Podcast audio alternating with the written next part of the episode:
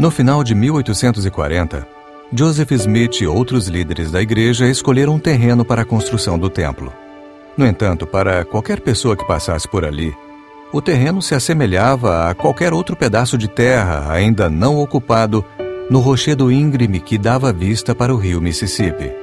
Na verdade, enquanto um movimentado assentamento se desenvolvia relativamente rápido, os moradores da jovem cidade ainda estavam tendo dificuldade de sair da pobreza.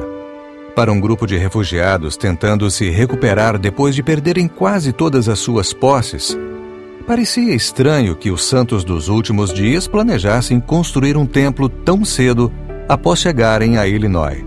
Afinal, eles poderiam ter decidido que um projeto de construção como esse poderia ser adiado por vários anos, até que houvesse circunstâncias mais adequadas. Mas conveniência foi um fator que quase não pesou nessa decisão. Os santos dos últimos dias acreditavam que a revelação para construir o templo era um mandamento de Deus.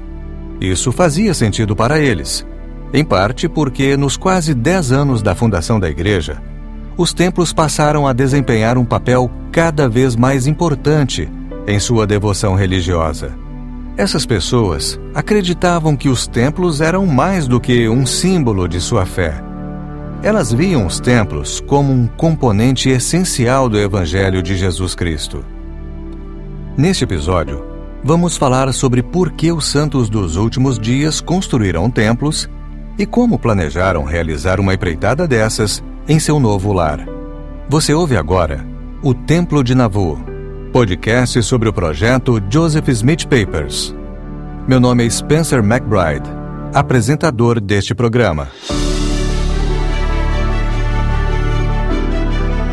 Episódio 2 Revelações, Projetos e Pedreiras.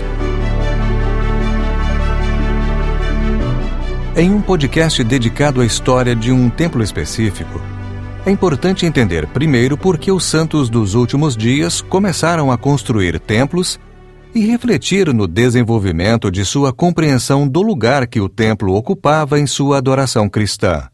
O templo era um local em que poderiam ter mais acesso à presença de Deus. Claro que os santos dos últimos dias não foram os únicos a construir templos. Várias civilizações ao redor do mundo já construíram templos para adoração como um elemento chave para suas práticas religiosas. Os cristãos de hoje podem ler descrições de adoração no templo, no Velho e no Novo Testamentos. Para os santos dos últimos dias, na década de 1830, a construção de templos estava mais ligada ao conceito de reunião. Brent Rogers, um dos historiadores administrativos do projeto Joseph Smith Papers, conversou comigo sobre isso. O conceito de reunião na igreja, de os membros se reunirem para construírem templos e criarem sociedades de Sião unificadas, já existia desde o início da história da igreja. Acho que o templo se tornou uma representação simbólica do que era o foco da vida de Joseph Smith.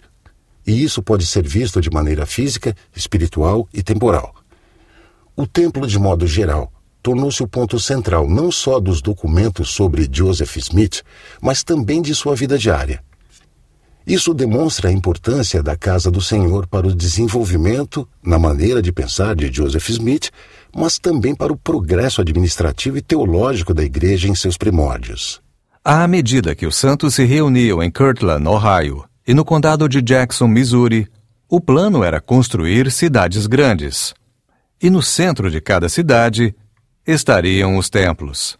Por isso, parte do planejamento para a cidade de Sião que os santos estavam tentando impor ao mesmo tempo no projeto em Kirtland, Ohio, e no condado de Jackson, Missouri, mostrava um templo bem no centro da cidade.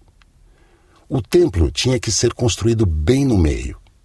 De acordo com o projeto, acho que fica bem claro que o panorama físico da cidade de Sião era para girar em torno do templo, e a partir daquele ponto central, a beleza e o poder que os santos poderiam ter acesso dentro do templo poderiam irradiar e ser um lembrete constante na vida dos membros da igreja.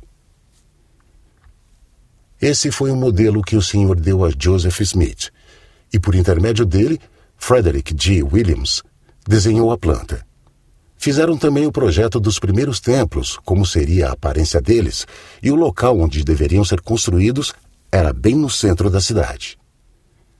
Acho que com relação a Navu, seria praticamente a mesma coisa, mas o local do templo não seria tão central porque os terrenos para a construção de casas e coisas assim estavam mais próximos da margem do rio.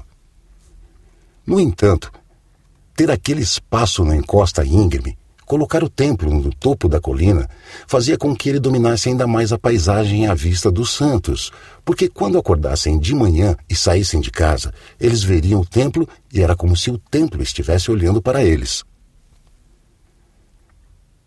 A casa do Senhor olhava para os santos e os santos olhavam para cima, para a casa do Senhor. Acho que o local em que os templos eram construídos tinha um significado bastante simbólico. O templo serviria como um lembrete físico para os santos de sua devoção a Deus. No entanto, Joseph Smith e outros líderes da igreja esperavam que os templos servissem também para funções cívicas e eclesiásticas.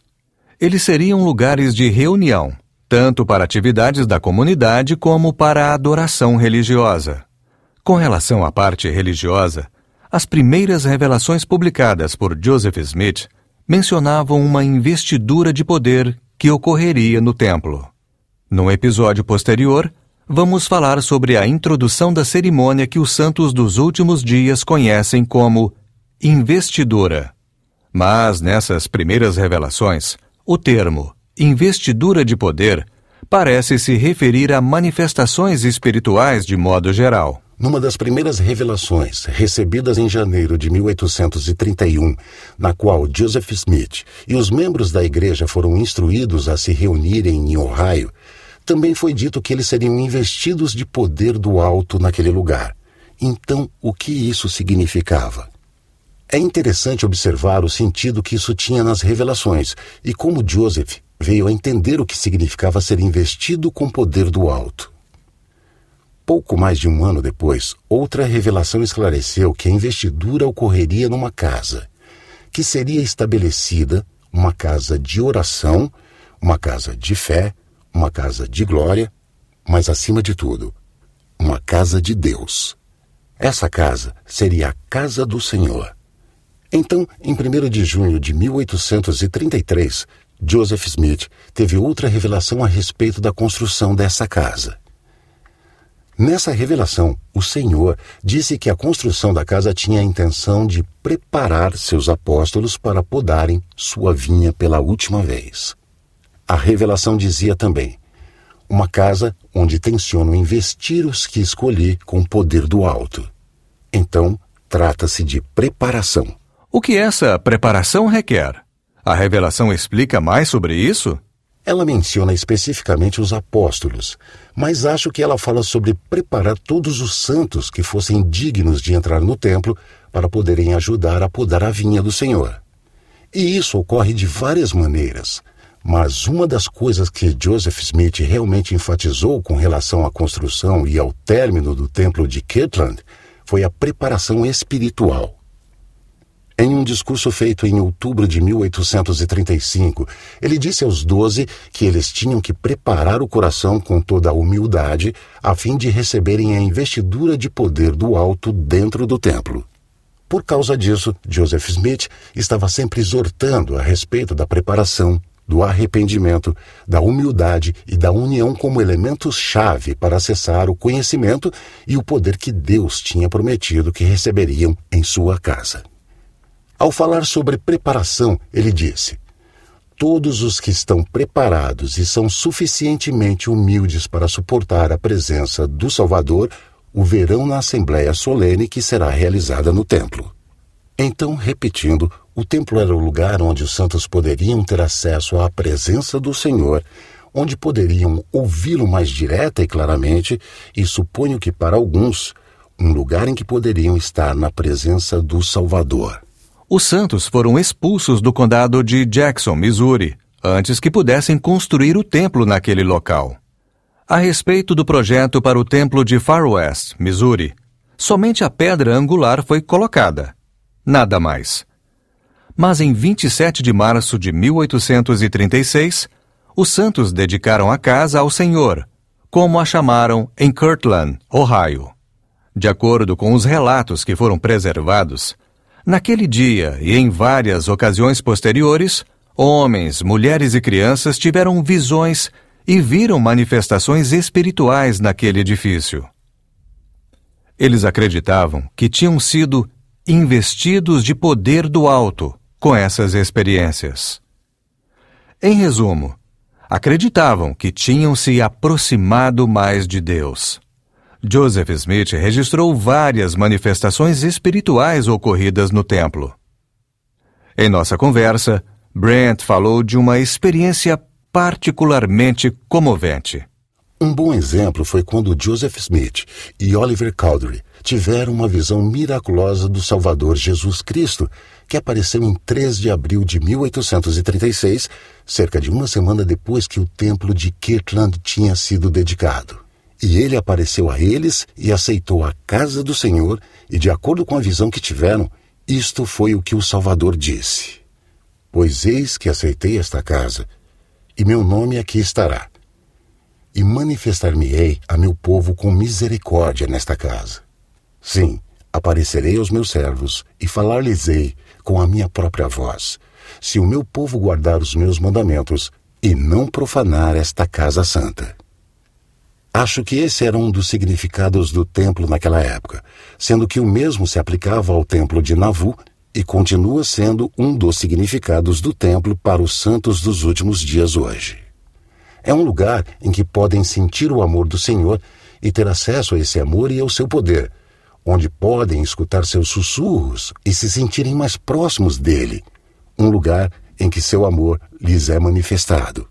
Como historiador, imerso nos documentos sobreviventes sobre Joseph Smith, fica claro para mim que trazer homens e mulheres para mais perto de Deus e sentir sua presença na vida deles era um tema constante no ministério eclesiástico de Joseph Smith. O templo era parte disso. É por isso que os santos dos últimos dias construíam templos naquela época e continuam a fazê-lo ainda hoje. Esses templos não servem mais propósitos civis hoje em dia. Em vez disso, são usados exclusivamente como casas de adoração cristã, lugares em que os membros da igreja, Homens e mulheres que se preparam o suficiente podem ir para se aproximarem mais de Cristo, para ouvir a voz de Deus por revelação. E de várias maneiras, o Templo de Kirtland cumpriu esse propósito. Ele ajudou os membros da igreja a aprenderem a se humilhar e se arrepender.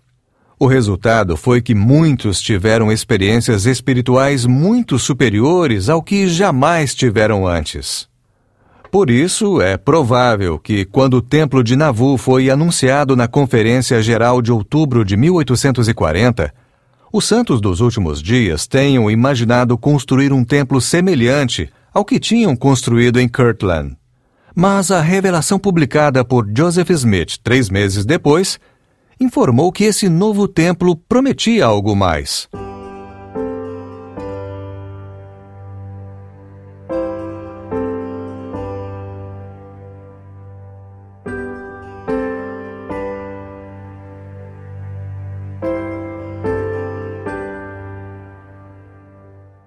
Talvez nenhum documento exemplifique melhor do que a revelação de janeiro de 1841 como os membros da igreja que moravam em Navu se sentiam a respeito do templo que estavam construindo. Ela foi publicada como a seção 124 de Doutrina e Convênios, uma coleção canonizada de revelações recebidas nos primeiros períodos da história dos santos dos últimos dias. No começo da primavera de 1840, Joseph já estava falando publicamente sobre a construção de um templo em Nauvoo. Mas ele só foi anunciado oficialmente na Conferência Geral de outubro de 1840, e depois disso se tornou realmente uma ordem para os santos com a revelação de 19 de janeiro de 1841. Estou aqui com Alex Smith, um dos historiadores que trabalha no projeto Joseph Smith Papers. Aquela revelação se tornou um tipo de roteiro sobre o que Navu seria enquanto os santos estivessem lá. E acho que para descobrir como os santos se sentiam sobre ter um templo na cidade de Navu, temos que analisar o que aquela sessão significou para os membros da igreja. Eles vieram do Missouri, de Ohio e de Nova York trazendo uma bagagem de exílio. Por isso, quando chegaram a Nauvoo, aquela revelação que ordena a construção da casa de Nauvoo e do templo de Nauvoo indicava que esse seria um lugar de descanso e que não teriam que necessariamente sair dali para pedir ajuda ao mundo, mas seria um lugar em que as pessoas do mundo inteiro viriam para contemplar a glória de Sião. Você se lembra do episódio 1, quando falamos sobre a lei orgânica da cidade de Nauvoo? Bom, de certa forma, a revelação de janeiro de 1841 serviu como a lei orgânica espiritual da cidade. Nessa revelação, há uma admoestação para que os santos se reúnam em Navu e que construam um templo na cidade. Diz assim: E também, em verdade vos digo, que todos os meus santos venham de longe, e construí uma casa ao meu nome, para que nela habite o Altíssimo porque não há na terra um lugar a que ele possa vir e restaurar aquilo que perdestes. Ou seja, aquilo que ele tirou. Sim, a plenitude do sacerdócio. Só por esses versículos fica claro que havia algo diferente sobre o templo que os santos construíram em Navu. Eles acreditaram que quando terminassem o templo de Kirtland, Deus derramaria bênção sobre eles que estariam mais perto da presença de Deus nesse templo. Mas, nessa revelação, foi prometido que Deus revelaria ainda mais coisas a eles, até mesmo a plenitude do sacerdócio. Como Alex mencionou antes, a revelação, na verdade, dava instruções aos santos sobre como construir dois edifícios. Um era o templo. O outro ficou conhecido como a Casa de Navu, que serviria de local para que os visitantes de Navu se hospedassem, inclusive os que viessem para contemplar a glória de Sião. A seção 124, na verdade, enfatiza mais a construção da casa de Navu, que era um hotel, do que a construção do templo em si. A maior parte do texto da revelação é dedicado àquele edifício em vez do templo ou da reorganização da igreja.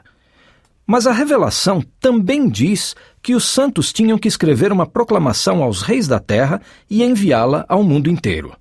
Também menciona Isaías sobre a construção do templo. Traga suas riquezas, traga seus bens, venha para Navu, veja o que estamos fazendo. Seja um de nós. Glorifique o reino de Deus aqui na terra e nos ajude a construir esse templo. A revelação também fala sobre construir um hotel. Então, havia dois grandes edifícios planejados para a cidade. Um era o templo na encosta, no topo da colina, meio que dominando a paisagem e o cenário por vários quilômetros em todas as direções, mostrando aos vizinhos e visitantes que a religião estava não só no coração de Navu, mas também no coração dos santos dos últimos dias. O outro era essa casa de Navu, esse hotel espaçoso feito de pedras e tijolos, com vários andares, que seria construído bem no lado sul da curva do rio, no ancoradouro principal.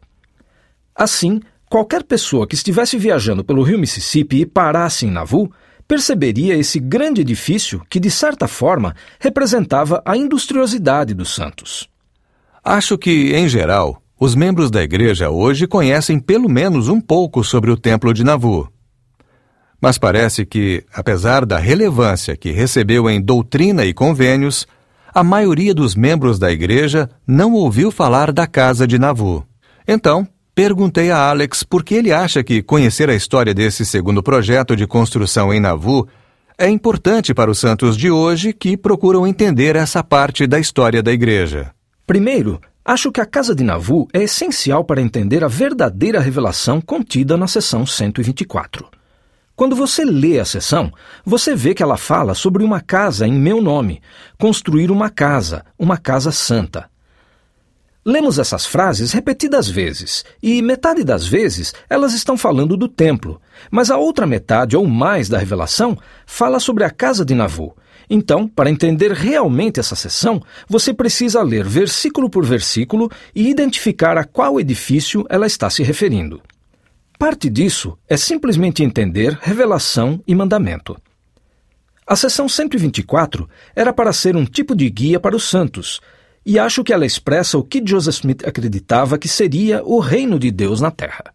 Mais ainda do que a Conferência Geral de Outubro de 1840, quando o templo foi anunciado formalmente, essa revelação de janeiro de 1841 motivou os santos a começar a construção do novo templo e da casa de Navu. Mas uma grande parte de iniciar esses projetos de construção era fazer a planta desses edifícios.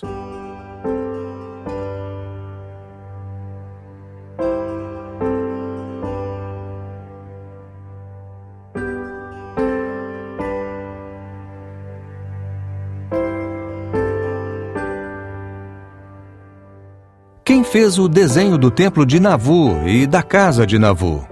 Parece uma pergunta bem direta, não é? Afinal de contas, temos documentos que comprovam que os dois projetos foram assinados por um homem chamado William Wicks. Mas, no final, essa pergunta sobre quem desenhou o templo de Navu é um pouco mais difícil de responder. Várias pessoas fizeram contribuições importantes. Matthew McBride, historiador e diretor da divisão de publicações do Departamento de História da Igreja, vai falar sobre isso. Faz anos que ele estuda a história do Templo de Navu. Você poderia começar com William Wicks, que era o arquiteto, e Joseph Smith, que era seu cliente. Ou, como diríamos hoje, Joseph Smith era o cliente de William Wicks para este edifício. E o cliente e o arquiteto, juntos, realizaram o projeto da construção. Em algumas relações entre cliente e arquiteto, o cliente basicamente diz o seguinte: Esta é uma especificação bem ampla da funcionalidade que queremos neste edifício. Estas são as coisas que queremos fazer nele. Estes são os propósitos desse edifício. Estas são as nossas intenções. Precisamos que o edifício acomode isso ou aquilo. E depois, ele deixa o restante inteiramente para o arquiteto para que ele desenhe e faça o projeto, talvez dando algumas sugestões. Em outro âmbito, às vezes você tem um cliente que se envolve extremamente com o projeto e tem ideias bastante definidas sobre como o edifício deve ser feito, a forma que ele vai tomar, a fim de atender às funções que se espera que o edifício tenha. E talvez ele tenha ideias muito claras sobre o material a ser usado, a decoração, as cores, esse tipo de coisa. Que tipo de cliente era Joseph Smith?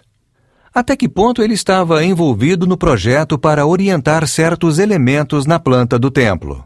As fontes que temos permitem que afirmemos com confiança que Joseph Smith estava extremamente envolvido no projeto do edifício. Eu acho que se você pressionasse Joseph Smith perguntando: Você é um dos projetistas ou o projetista principal deste templo? Talvez ele negasse educadamente e dissesse: Não, foi Deus quem projetou este edifício. E a forma como diria isso, e de acordo com o que dizem as fontes, é que ele viu o edifício numa visão e, na minha opinião, deve ter sido um pouco do jeito como imaginamos Joseph Smith ditando as suas traduções inspiradas.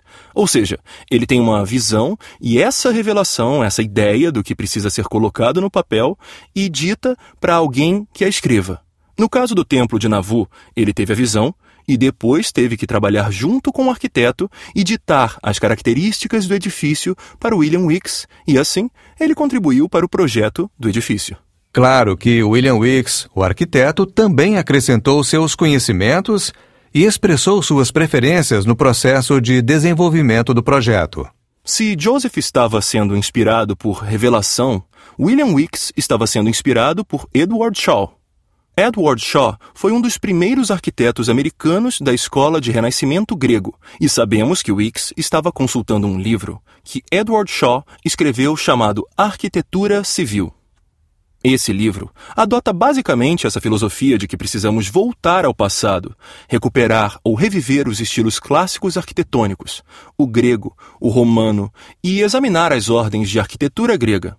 O livro de Edward Shaw fala de tudo isso com muitos detalhes. William Wicks não era um arquiteto como os arquitetos que conhecemos hoje. Pensamos nos arquitetos como gênios que juntam a engenharia e a arte numa coisa só, que tem treinamento, não somente em engenharia, mas também na teoria do desenho. conhecem as leis e os códigos da construção e juntam tudo isso para criar esses edifícios públicos, que são verdadeiras obras de arte de várias formas. Com certeza existiam arquitetos desse tipo na época de Joseph Smith, e talvez Edward Shaw fosse um deles, mas William Weeks não era um desses arquitetos.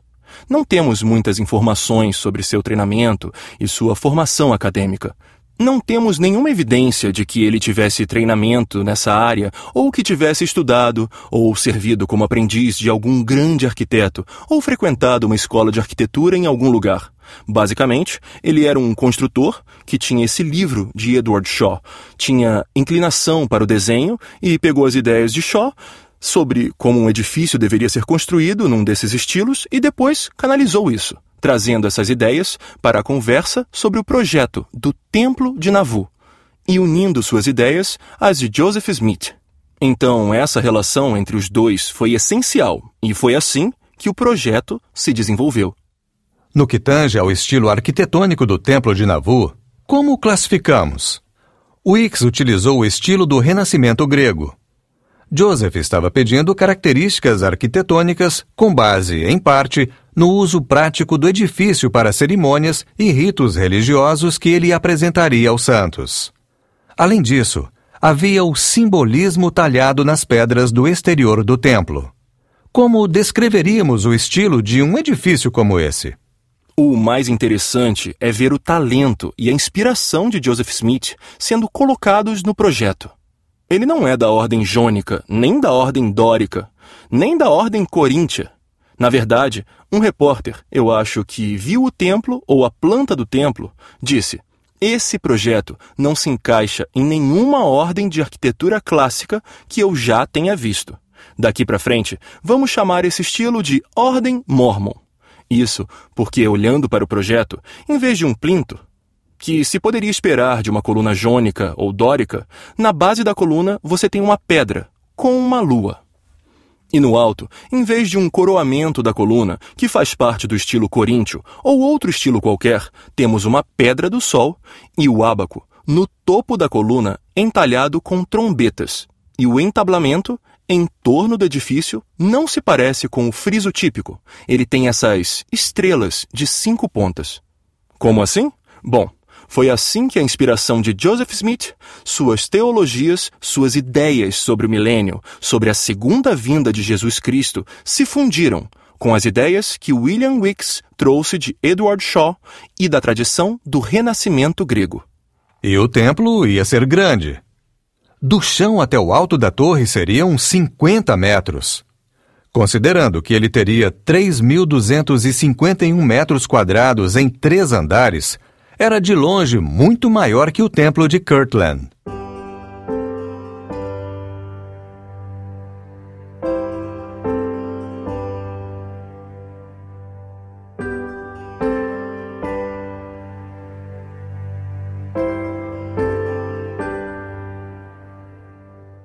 O inverno em Nauvoo pode ser bem rigoroso. Nessas condições, cavar um buraco de proporções significativas é quase impossível. Por isso, os santos em Nauvoo precisaram esperar que o gelo derretesse um pouco antes de conseguirem iniciar as escavações para o novo templo. No entanto, dois meses depois, em 6 de abril de 1841, foi realizada uma cerimônia de assentamento da pedra angular e, se formos comparar, foi um grande evento. O assentamento da pedra angular era algo que há séculos era feito com uma cerimônia, e era uma coisa muito comum no início da colonização dos Estados Unidos haver cerimônias pomposas para iniciar a construção de um edifício público importante. E eles fizeram o mesmo em Nauvoo. Anunciaram o evento nos jornais, informaram por carta e convidaram figuras proeminentes em todo o condado de Hancock para o evento. Fizeram também um palanque de madeira e alguns dos dignatários puderam observar a cerimônia de lá. Dizem os relatos que havia uma multidão de pessoas presentes, que elas foram organizadas em filas e os membros da legião de Nauvoo formaram um quadrado vazio em torno de onde seria a fundação do edifício. Joseph Smith III, que era menino e ainda bem pequeno naquela época, estava presente e se lembrou da ocasião porque foi um evento muito especial, um grande acontecimento em que realizaram a devida cerimônia e cada pedra angular do edifício foi assentada. É interessante que Thomas Sharp, que depois se tornou um inimigo terrível de Joseph Smith e da igreja em Illinois, tinha sido convidado para a cerimônia e talvez essa tenha sido a primeira experiência com a comunidade, Joseph Smith e a igreja. No começo, ele achou que a cerimônia foi ótima, que tudo tinha sido muito bem feito e tinha coisas boas para falar, mas quando a relação entre ele e Joseph se deteriorou, ele mudou um pouco o tom.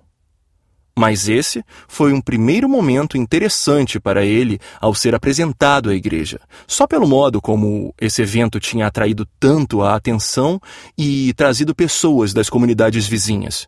Foi um momento de júbilo em Navu. Mas havia muito trabalho para ser feito para que os santos comemorassem por muito tempo.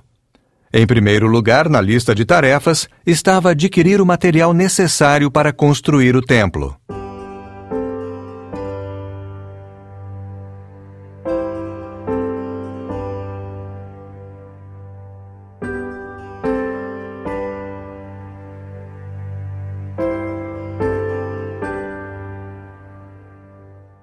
Como os santos estavam construindo suas próprias casas em Navu, algumas feitas de tijolos, mas a maioria feita de madeira, havia muita demanda de materiais de construção.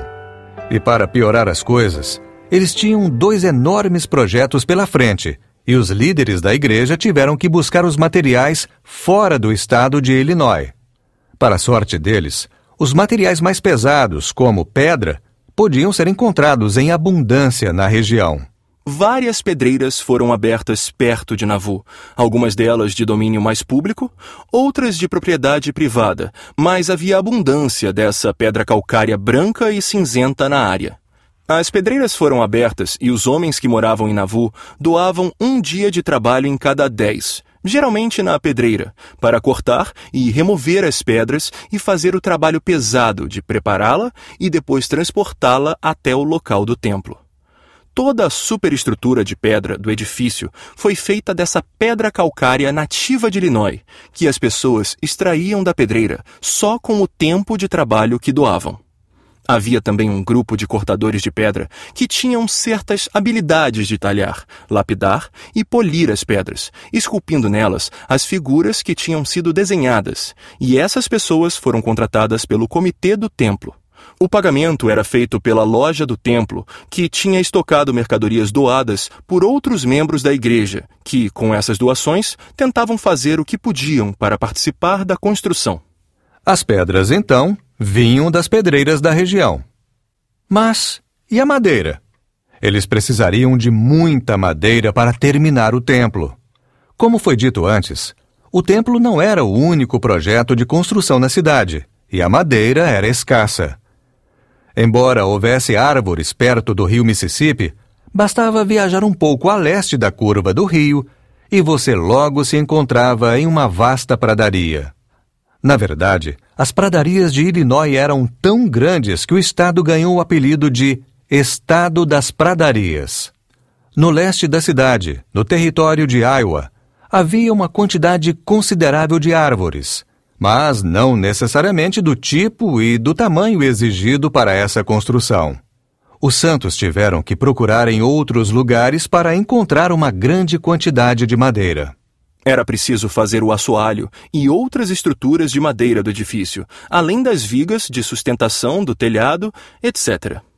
Para isso, eles precisariam de madeira e ao norte de Illinois, em Wisconsin, havia florestas de pinheiros. Então, decidiram rapidamente negociar a compra de uma serraria em Wisconsin, bem como os direitos à madeira que existia ali perto.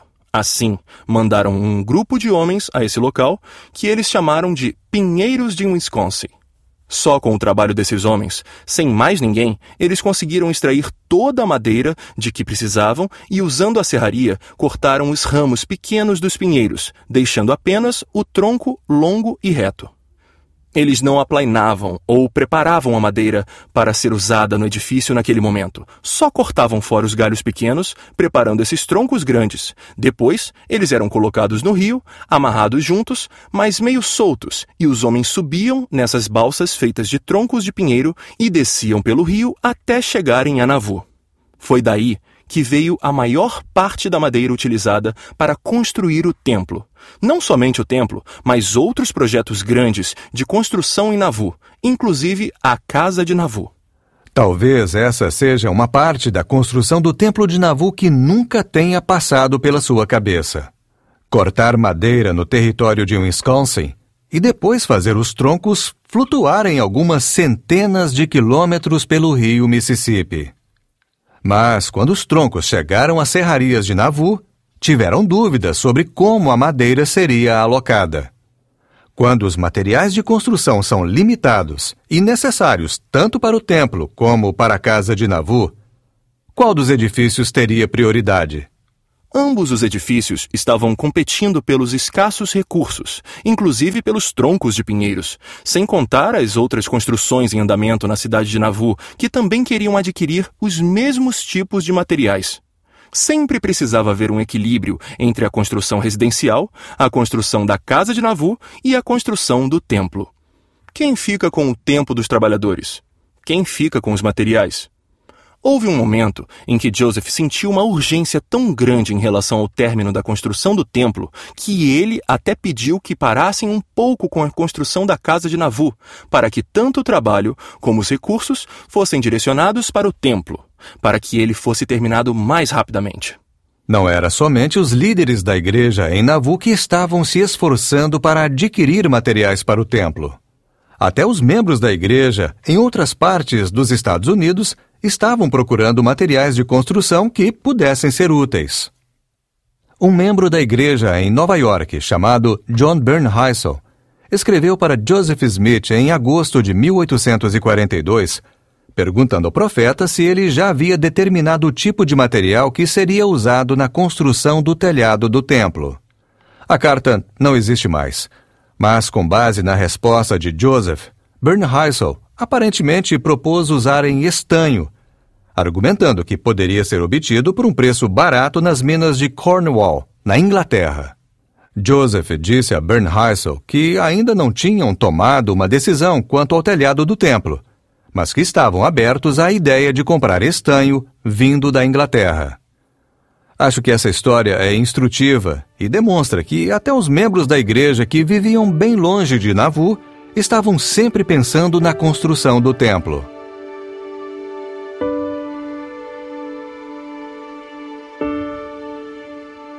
Antes de avançarmos muito nos relatos da construção do templo, acho que devemos voltar um pouco na história para falar um pouquinho sobre os rituais religiosos, ou que os santos dos últimos dias chamam de ordenanças, para os quais o templo estava sendo construído. Vários meses antes da cerimônia de assentamento da pedra angular em abril de 1841, e até antes de ter sido feito o anúncio do templo na Conferência da Igreja de outubro de 1840, os santos em Navu começaram a participar com muito entusiasmo de uma ordenança em particular, que era destinada para o templo. Era uma ordenança que, num instante, expandia a concepção que os membros da Igreja tinham sobre o Evangelho de Jesus Cristo e o papel das famílias. Essa ordenança era o batismo pelos mortos. E vamos mergulhar de cabeça nessa história no próximo episódio de O Templo de Navu, podcast sobre o projeto Joseph Smith Papers.